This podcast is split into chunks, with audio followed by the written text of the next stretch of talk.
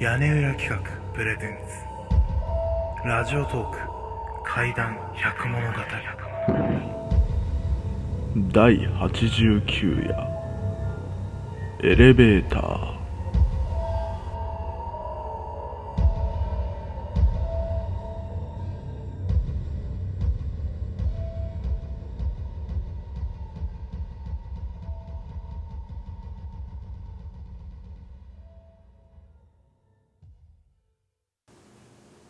私の住むマンションには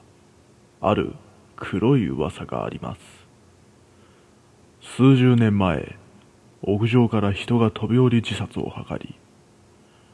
しかもそれは立て続きに起きていたそうで屋上はもともと立ち入り禁止となっていてきちんと施錠されているはずなのですがなぜだか毎回鍵は開けられてしまい屋上に入られてしまうのだとか。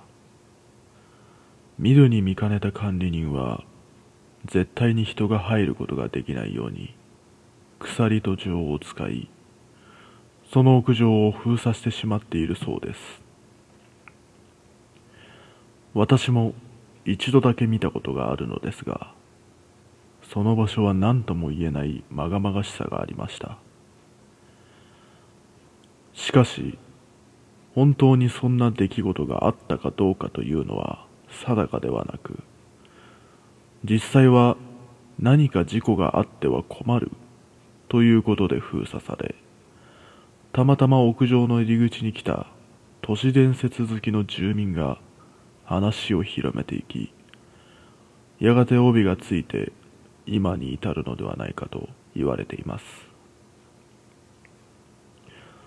そんな私の住むマンションに友人の S が遊びに来ることになりました。S は霊感が強くエレベーターに入るや否や。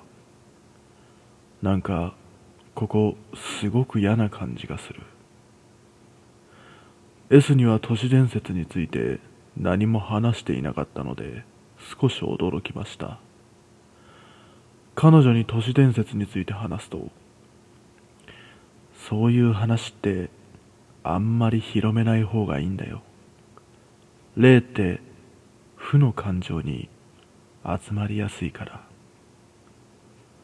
とても説得力のある言葉でした。そんなこんなで私の部屋に着きいろいろ談笑したりして帰る時間になったので出口まで見送ることにしました。エレベーターの中に入りふとエレベーター内の監視カメラの映像を見てみるとそこには恐ろしいものが映っていました。私と S の背後に赤いワンピースを着た髪の長い女性が立っておりしかも首が90度に曲がっていました。私は小声で S にこのことを伝えると S もまたこのことに気づいているようで絶対に見つめたりしないで振り返りもしないで気づいてないふりをして出ないと大変なことになる。私は必死に S の方へ視線をやり絶対画面を見ないようにしていました。しばらくしてなんとか1階にたどり着きマンションから出て彼女にさっきのあれは何なのか尋ねました。私にもわからないけどとにかく帰りも気をつけてもし存在に気づいてしまうと取りつかれてしまうからそれからその都市伝説の話私なりに少し調べてみるね。もしかしたらあの霊と何か関係があるのかも。そう言うと私に気休め程度にしかならないけどとお守りを渡しそこで解散しました。正直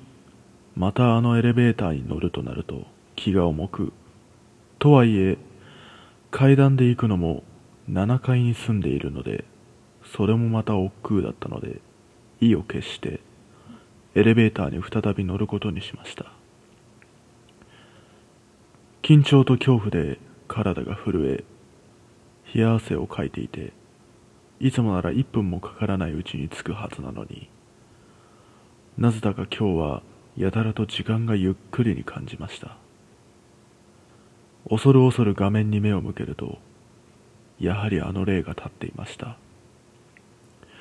私は急いで目をそらしますが突然背後から気配を感じ絶対に振り向いちゃダメだ。彼女の存在に気づいてしまったらおしまいだ。泣きそうになりながらもお守りを握りしめ早くつけ早くつけと必死に考えていると女の苦しむようなうめき声が聞こえさらにはどうしてどうしてと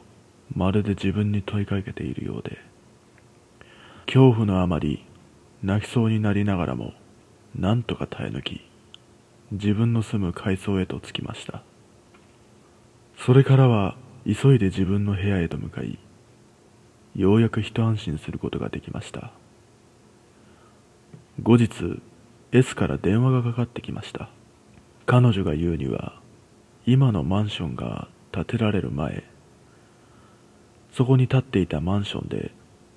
女性の飛び降り自殺があったそうでその女性が落ちた場所というのが今あるエレベーターの出入り口付近らしく当たりどころが悪かったのか首はほぼちぎれかかっており当時着ていた白いワンピースは真っ赤に染まっていたのだとか。当時では衝撃的なニュースだったためかなり話題になっていたそうです。そうか。あの幽霊はあのエレベーターを通じて何度も何度も落ち続けていたのです。そう永遠に。それから私はそこから引っ越しましたがあの霊は未だにあのエレベーターで自分の存在に気づいてくれる人を探し続けているのでしょうか。